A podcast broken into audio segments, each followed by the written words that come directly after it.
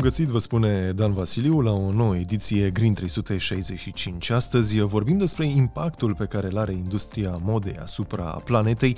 Aflăm detalii despre un concept ceva mai puțin cunoscut uh, din sfera schimbărilor care afectează mediul. Este vorba despre solastalgie și vom afla cum ar putea arăta pământul nelocuibil, pentru că vom continua să citim fragmente din cartea lui uh, David Wallace Wells, apărută la editura Litera.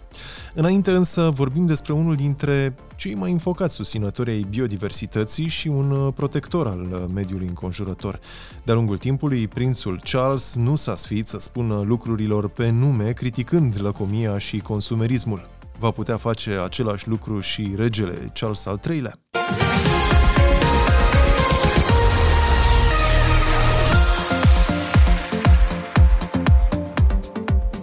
În 1970, prințul consort Filip a susținut la Strasburg, în cadrul unei conferințe pe teme de mediu, un discurs foarte acid la adresa decidenților politici.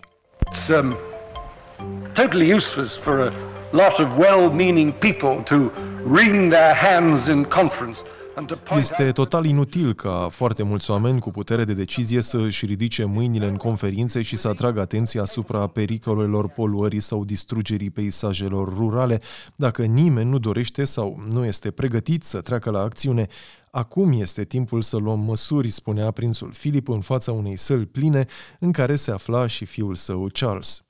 Influențat de cuvintele tatălui său sau având deja propria direcție bine stabilită, prințul Charles a susținut în același an un discurs în care a criticat lipsa de implicare a autorităților în problema poluării.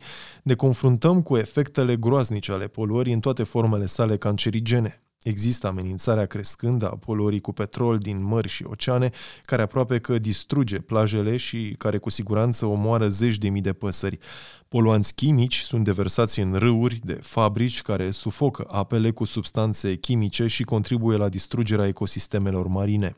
Aerul este poluat de fumul și gazele provenite de la aceleași fabrici și de la numărul din ce în ce mai mare de mașini și avioane, spunea atunci prințul Charles. Acum 50 de ani, discursul său a fost întâmpinat cu zâmbete. Astăzi ar putea intra la capitolul anticipație.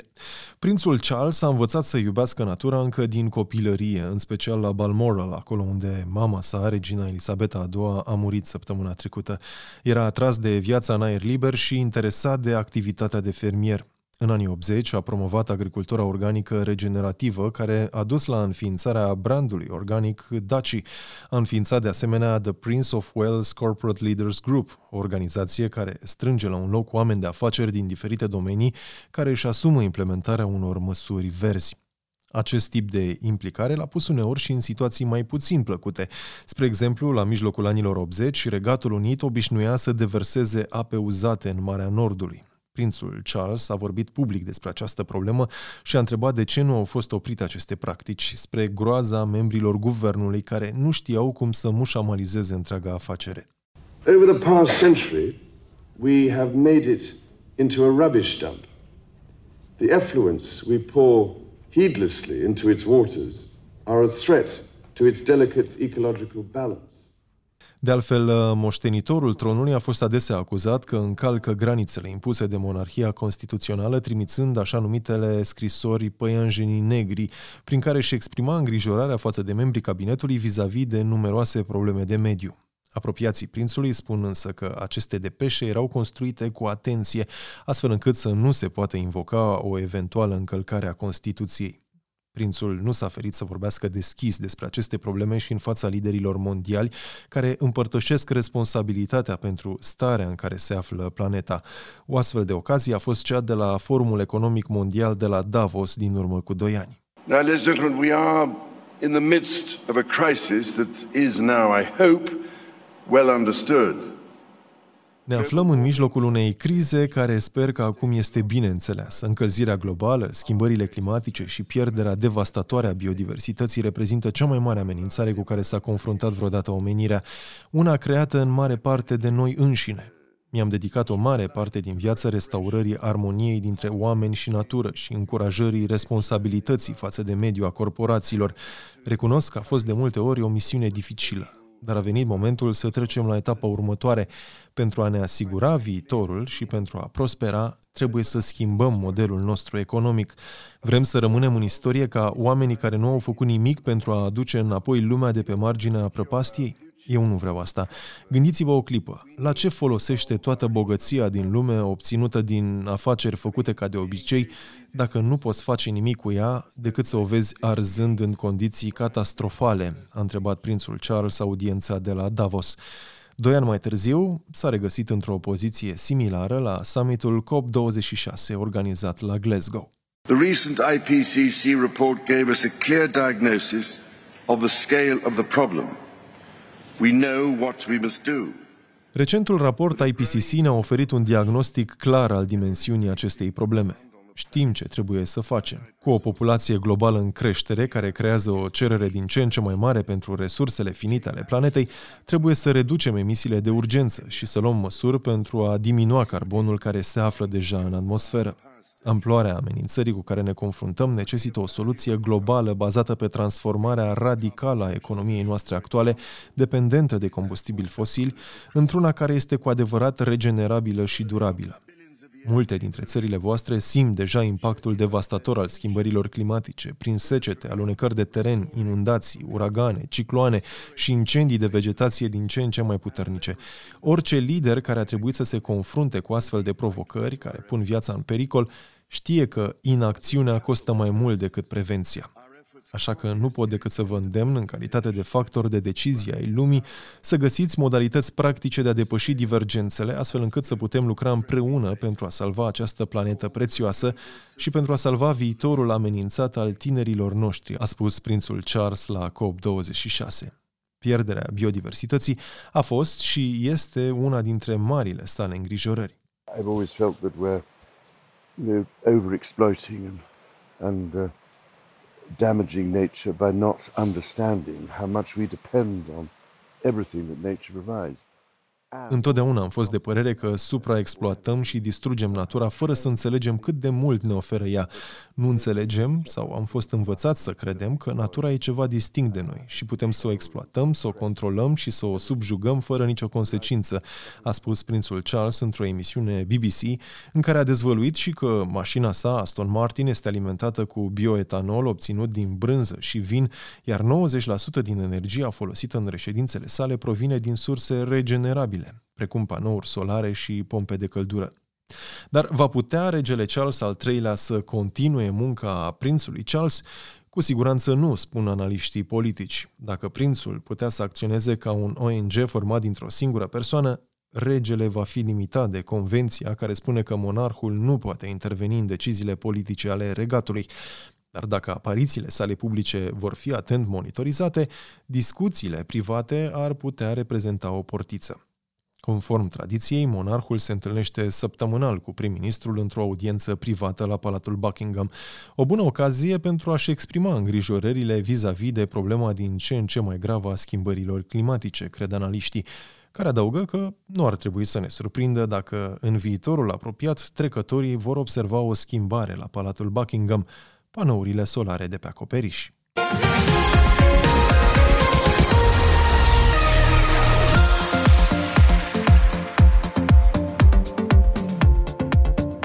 Ascultați uh, Green 365 la Radio România Cultural. Una dintre industriile cu cea mai mare amprentă de carbon din lume este cea a modei, responsabilă pentru 8 până la 10% din totalul emisiilor globale de gaze cu efect de seră.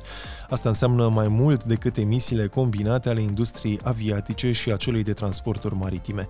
Iar vânzarea de haine ar putea crește cu până la 65% până în 2030, potrivit unei estimări a Băncii Mondiale. Conceptul de fast fashion descrie ritmul rapid în care se schimbă tendințele și tranziția către haine produse în masă cât mai ieftin cu putință. Iar prețurile mici ne fac să cumpărăm fără să avem cu adevărat nevoie de acele haine. Un studiu realizat în Marea Britanie, spre exemplu, arată că locuitorii cu venituri medii dețin peste 50 de articole de îmbrăcăminte pe care nu le-au purtat niciodată despre acest concept al modei rapide, despre impactul ei asupra mediului și despre alternativele pe care le avem la dispoziție, ne spune mai multe Ioana Corduneanu, fondatoarea comunității Semne cu Sute, care promovează moda sustenabilă. Hainele sunt cele care ne-au ajutat pe noi, ca specie, să ne adaptăm rapid la schimbările climatice care au avut loc de-a lungul istoriei. Ele ne-au permis să populăm teritorii altfel neprimitoare, să ieșim din peșteri și să rezistăm în condiții grele. Ne-au ajutat să ne exprimăm și să ne conectăm la culturile din jurul nostru. Cum am ajuns hainele, mai exact relația noastră cu ele și felul în care ne raportăm la ele să genereze probleme climatice? Vom reuși oare să le facem din nou aliatele noastre, să ne ajutăm de haine pentru a schimba lucrurile în bine? Informațiile de pe etichete nu ne ajută să înțelegem cum. Dincolo de prețul afișat, instrucțiunile de îngrijire, material și măsură, se ascund mult mai multe povești, complexe, ca o țesătură ce cuprinde tot globul. Un pulover din lână adevărată este mai eficient decât unul din fibră de plastic. Înainte de orice, să evaluăm ceea ce avem deja, să reparăm, să împrospătăm obiectele mai vechi. Cel mai rău este să aruncăm lucrurile de calitate doar pentru că nu mai sunt în trend sau am fost deja văzuți purtându-le. Marii producători fix pe asta mizează, că din tot textul de pe etichetă suntem interesați doar de preț și de măsură. Este o zonă a creierului care se activează atunci când noi găsim un produs mai ieftin, pentru că asta se traduce de multe ori în ideea că vom putea cumpăra mai mult. Astfel de obiecte ne aduc o încântare de scurtă durată, apoi devin neinteresante pentru că, de fapt, noi nu aveam nevoie de ele. Cel mai bine ar fi să purtăm haine produse din fire locale, deja adaptate la clima de aici, lucrate de persoane din România pentru ca lanțul de producție să fie cât mai scurt. Dacă avem mașini de cusut, să le folosim. Să alegem materiale de calitate. Deși sunt mai scumpe, ele vor dura mai mult și sunt de fapt o investiție. Aceste alegeri personale pot părea nesemnificative, dar ele sunt fundația mișcării contra fast fashion. Deci, cum au ajuns hainele să genereze probleme climatice? Efectul este unul de bumerang. Apele uzate, folosite în procesul de producție textilă, sunt deversate direct în râuri. Astfel, contaminează sursele de apă potabilă și omoară peștii. Oamenii se îmbolnăvesc și nu mai au nici ce mânca. Ei trebuie să aleagă, să sufere sau să plece. Sunt forțați să migreze către emisfera nordică, unde efectele crizei climatice nu se resimt încă la fel de tare. La rândul său, apa folosită pentru agricultură nu este tratată. Chimicale periculoase, cancerigene, ajung înapoi în Europa prin produse pe care le importăm. Stații de purificare a apei și soluții există, dar sunt costisitoare. În loc să plătească pentru ele, companiile de haine de serie ieftine fac exact opusul. Pretind producătorilor prețuri de achiziție din ce în ce mai mici. Ele trebuie să stea în competiție cu acele companii ultra fast fashion, aproape fantomă, apărute peste noapte, care vând haine la prețuri de nimic direct prin internet. Această presiune vine din faptul că oamenii consideră acum că a devenit normal să cumpere constant haine noi, livrate rapid, pentru o schimbare de look. Chiar dacă au un sentiment de vinovăție știind că nu este bine să consume atât de mult, ei se liniștesc fără a se informa suficient, doar citind ceea ce promit etichetele. Verde, organic, sustenabil, reciclat. Merg pe încredere, dar nu sunt informați și nici nu-și pun întrebări despre acest proces, ca și cum reciclarea s-ar face cu o baghetă magică, instant și fără efort. Informații există. Pentru unii, ele pot părea urâte și deranjante pentru că dezvăluie o realitate sumbră, dar trebuie să înțelegem această realitate ca să putem contribui la schimbare. Sfatul meu de final? Urmăriți etichetele, căutați să citiți textele mici, citiți cu atenție procentul real de lână din puloverele așa zise de lână. Căutați pe Google ce sunt celelalte componente ale hainelor voastre, cum se obțin ele și cum se pot sau dacă se pot recicla. Am ascultat-o pe Ioana Corduneanu de la Asociația Semne cu Sute. Cu ea ne vom întâlni în fiecare lună pentru a afla mai multe despre impactul pe care industria modei îl are asupra planetei. De când am început să realizez această emisiune de mediu, am citit uh, foarte multe cărți și articole pe tema schimbărilor climatice, am analizat uh, tot felul de studii și rapoarte și am stat de vorbă cu foarte mulți experți din diferite domenii și am aflat foarte multe lucruri noi, inclusiv concepte despre care habar nu aveam până acum. Spre exemplu, nu am știut ce este solastalgia până nu am citit un articol pe această temă pe platforma infoclima.ro. Ce înseamnă, cum se manifestă și cum combatem solastalgia, am întrebat-o pe autoarea articolului, Daria Bratu, doctorand la Școala Doctorală Simion Mehedinți, Natură și Dezvoltare Durabilă a Universității din București. Nostalgia reprezintă o formă psihică sau fizică de disconfort cauzată de schimbările de peisaj. Termenul pentru prima dată a fost folosit de către un profesor pe nume Glenn Albrecht, care a notat în comparație cu nostalgia că solastalgia este descrisă ca fiind un dor de casă sau de lucruri din familie, dar doar dor de acele lucruri care au fost schimbate. Ea poate fi definită ca un fel de dor de casă care apare doar în momentul în care o persoană este acasă, dar mediul, tot ceea ce este în conjurul său, este schimbat. Și ce se întâmplă atunci cu, cu psihicul nostru? Tindem să fim mult mai anxioși, apare acea senzație de frig care um, nu ține seamă de temperatură. Noi putem să simțim frig în momentul verii sau în momentul iernii. De asemenea, există acea senzație de gol în stomac. Multe persoane care au simțit solastalgia, inclusiv uh, refugiații ucrainieni care au venit uh, la noi în România, au declarat o stare de gol în stomac, faptul că ei se trezesc noaptea, apare o acea bine cunoscută insomnie și tot odată mai apare și o dorință de a schimba totul, o dorință de a ajunge înapoi în trecut. Bănuiesc că pentru asta este nevoie de schimbări majore, nu? Adică nu doar niște schimbări pe aici, pe acolo, trebuie ca peisajul cu care ai fost obișnuit să se schimbe cumva radical da, trebuie să se schimbe radical. De aceea, un exemplu din România chiar, venit de la factorul antropic, este dispariția insulei Adecale în 1971 din cauza construcției hidrocentrale de la părțile de fier 1. Uh, atunci, majoritatea oamenilor care au fost nevoiți să părăsească insula au uh, dorit să se mute foarte aproape de ea pentru a nu simți această boală, însă studiile și de, din declarația lor s-a regăsit faptul că ei au suferit acest disconfort, ei au declarat insomnie, au declarat stări de anxietate, stări de depresie. Și foarte mulți au spus că oricât de mult ar încerca să reconstituie peisajul, ei nu pot să ajungă la același sentiment pe care îl aveau ca atunci când erau pe insulă. Același lucru s-a întâmplat și în cazul refugiaților ucrainieni, oricât de mult anumiți voluntari de la anumite asociații studențești sau nu neapărat studențești, au încercat să integreze în activități specifice țărilor, activități de folclor, activități de meșteșuguri tradiționale. Ei au uh, fost mulțumiți într-adevăr, dar au simțit că nu sunt pe deplin fericiți și că ei ar dori să se întoarcă în țara lor. Cum putem să diminuăm, dacă nu chiar să combatem efectele uh, solastalgiei? Trebuie, în primul rând, dezvoltată o psihologie ecologică care restabilește sănătatea umană, spirituală și fizică. Mai exact, trebuie, să ven- trebuie ca poporul, cei uh, care sunt la putere, să vină cu răspunsuri culturale la degradarea mediului, sub formă de activități, sub formă de practici, uh, dar totodată ei trebuie să vină cu activități care să protejeze și să conserve mediul, pentru că oricât de mult am încercat noi să ajutăm oamenii, trebuie ca mediul să rămână într-un fel sau altul neschimbat pentru ei acțiuni de protejare ale mediului. Acestea ar fi singurele modalități de a ajuta oamenii și de a face să nu se resimte această, acest disconfort. Și cum vi se pare că stă România la acest capitol al uh, protecției mediului?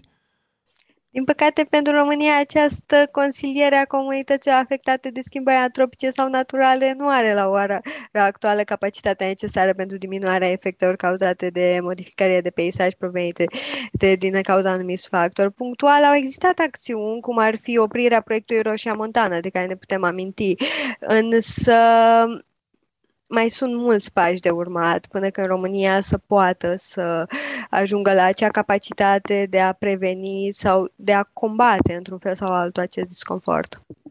Pe cont propriu există mici acțiuni. Um, spre exemplu, există așa numite plantări de propaj care se efectuează în um, anumite păduri din țară. Mai există și un, un uh, lucru despre care poate, foarte puțini au aflat. Um, anumite jocuri video au acum integrat această parte de protejare a mediului, în sensul că tu dacă cumperi un joc video, o parte din fondurile pe care tu le dai pe acel joc video se duc pentru plantări și atunci cumva poți să combați. Desigur, trebuie să fii implicat, trebuie să cauți acele promoții și acele jocuri, însă există. Iar la nivel mic poți să faci o schimbare. Noi trecem acum printr-o perioadă bă, în care bă, vedem efectele schimbărilor climatice aproape zilnic. Vedem uh, fluvii mari care seacă, vedem uh, temperaturi în creștere, vedem furtuni din ce în ce mai puternice, care au un impact uh, irreversibil, poate în unele cazuri, asupra mediului înconjurător. Care credeți că va fi impactul acestor schimbări pe termen mediu, lung, asupra sănătății psihice deja omul tinde să fie anxios și cred că aceste schimbări în timp, dacă ele nu sunt stopate, vor uh, duce la o creștere a cazurilor de anxietate și depresie.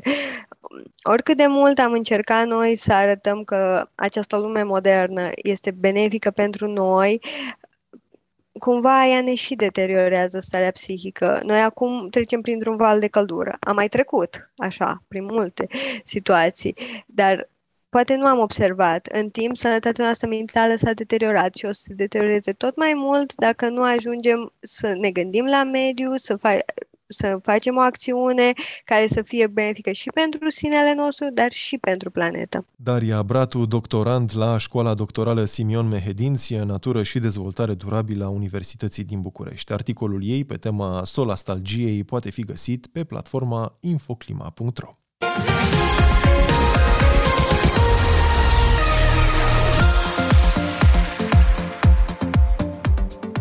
Săptămâna trecută, în parteneriat cu editura Litera, am început să citesc fragmente din volumul Pământul nelocuibil, viața după încălzirea globală, scris de David Wallace Wells, care este un ziarist american bine cunoscut peste tot în lume pentru articolele sale despre schimbările climatice. Astăzi uh, voi continua să citesc fragmente din primul capitol, intitulat Efecte în cascadă. Unele cercetări recente în istoria profundă a planetei arată că actualele modele climatice subestimează probabil cu până la 50% gradul de încălzire a planetei până în 2100. Cu alte cuvinte, e posibil ca temperaturile să fie duble față de estimările IPCC. Chiar dacă vom reuși să ne încadrăm în emisiile țintă stabilite la Paris, tot e posibil să avem o încălzire cu 4 grade Celsius. Deoarece numerele sunt atât de mici, avem tendința să subestimăm diferența dintre ele. 1, 2, 4, 5. Experiența umană și memoria nu oferă o analogie bună despre cum ar trebui să interpretăm aceste praguri. Dar, ca și în cazul războaielor mondiale și al recurenței cancerului, nu vrei să vezi nici măcar unul. La 2 grade, calotele glaciare vor începe să colapseze. 400 de milioane de oameni vor suferi din cauza lipsei apei. Orașe mari din zona ecuatorială a planetei vor deveni de nelocuit și chiar și valurile de căldură din latitudinile nordice vor omorâ mii de oameni în fiecare vară. În India vor fi de 32 de ori mai multe valuri de căldură și fiecare va dura de 5 ori mai mult, expunând de 93 de ori mai mulți oameni. Acesta este cel mai bun scenariu. La 3 grade, în sudul Europei, seceta va fi permanentă. Seceta medie din America Centrală va dura cu 19 luni mai mult, iar în Caraibe cu 21 de luni mai mult. În nordul Africii, cifra e de 60 de ori mai mare, adică 5 ani. Zonele distruse anual de incendii se vor dubla în zona mediteraneană și vor fi de 6 ori mai numeroase în Statele Unite. La 4 grade vor fi cu 8 milioane mai multe cazuri de febră deng numai în America Latină și crize alimentare aproape anuale la nivel global. Decesele provocate de căldură ar putea crește cu 9%.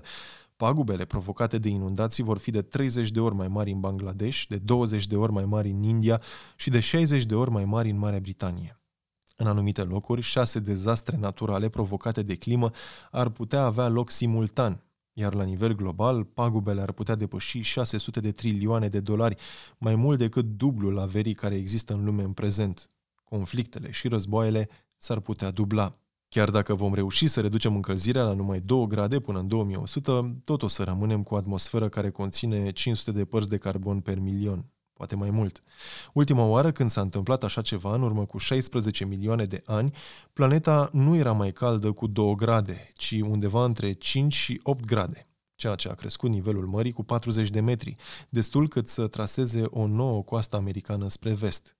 Unele astfel de procese se desfășoară pe parcursul a mii de ani, dar sunt irreversibile și ca atare permanente.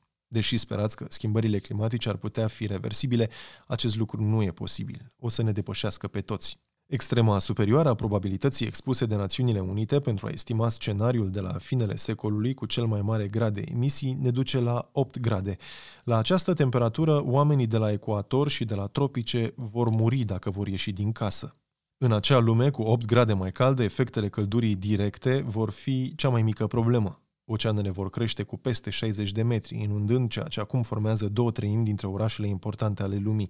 Nu va mai exista suficient uscat pe planetă care să producă suficientă hrană. Pădurile vor fi afectate de incendii, iar coastele vor fi lovite de uragane din ce în ce mai puternice. Spectrul sufocant al bolilor tropicale va ajunge în nord și va cuprinde regiuni pe care acum le numim zona arctică. Probabil o treime din planetă nu va putea fi locuită din cauza căldurii directe și ceea ce în prezent considerăm secete și valuri de căldură fără precedent și intolerabile vor deveni condițiile obișnuite ale oamenilor care au reușit să supraviețuiască. Cu siguranță vom evita o încălzire de 8 grade.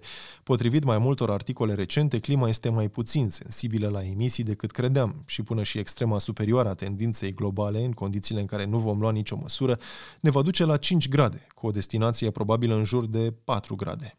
Însă 5 grade sunt aproape la fel de imposibil de conceput ca 8, iar 4 grade nu prezintă o situație mai bună. Lumea s-ar afla într-un deficit continuu de hrană, iar Alpii ar fi la fel de arizi ca munții Atlas. Nu stă nimic în calea celor patru grade, în afară de voința noastră de a schimba acest curs pe care nu am arătat-o încă. Pentru că planeta este atât de mare și de diversă ecologic, pentru că oamenii s-au dovedit o specie adaptabilă și cel mai probabil vor continua să se adapteze ca să evite o amenințare letală, dar și pentru că efectele devastatoare ale încălzirii vor deveni curând prea extreme ca să le putem ignora sau nega, asta dacă nu au ajuns deja în acest punct, din cauza tuturor acestor factori, este puțin probabil ca schimbările climatice să transforme planeta într-un loc cu adevărat de nelocuit, Însă dacă nu facem nimic în privința emisiilor de carbon, dacă următorii 30 de ani de activitate industrială vor avea aceeași pantă ascendentă ca ultimii 30 de ani, regiuni întregi vor deveni de nelocuit după orice standard din prezent. Iar aceasta se va întâmpla până la sfârșitul secolului. Ați ascultat uh, fragmente din volumul Pământul nelocuibil, viața după încălzirea globală, scris de David Wallace Wells și apărut la editura Litera, o carte care, din punctul meu de vedere, ar trebui citită de cât mai multă lume și avem un volum pe care îl dăm ca premiu în această săptămână. Trimiteți-mi un e-mail la adresa danvasiliu.srr.ro în care să-mi spuneți cum vă raportați dumneavoastră la această problemă a schimbărilor climatice. Vă îngrijorează sau, din contră, nu prea vă interesează? Pentru că vi se pare o problemă exacerbată de mass media. Am să vă rog să argumentați în câteva rânduri uh, răspunsul dumneavoastră, iar eu voi alege un câștigător pe care îl voi anunța în emisiunea de săptămâna viitoare. Nu uitați să precizați uh, numele dumneavoastră și un număr de telefon la care puteți fi contactați în cazul în care veți câștiga această carte oferită de editura Litera. Încă o dată adresa mea de e-mail danvasiliu.arond.srr.ro Puteți reasculta aceste detalii și pe platformele de podcast Apple și Spotify dacă veți căuta acolo Green 365. Cam atât pentru această săptămână. Eu sunt Dan Vasiliu. Toate cele bune!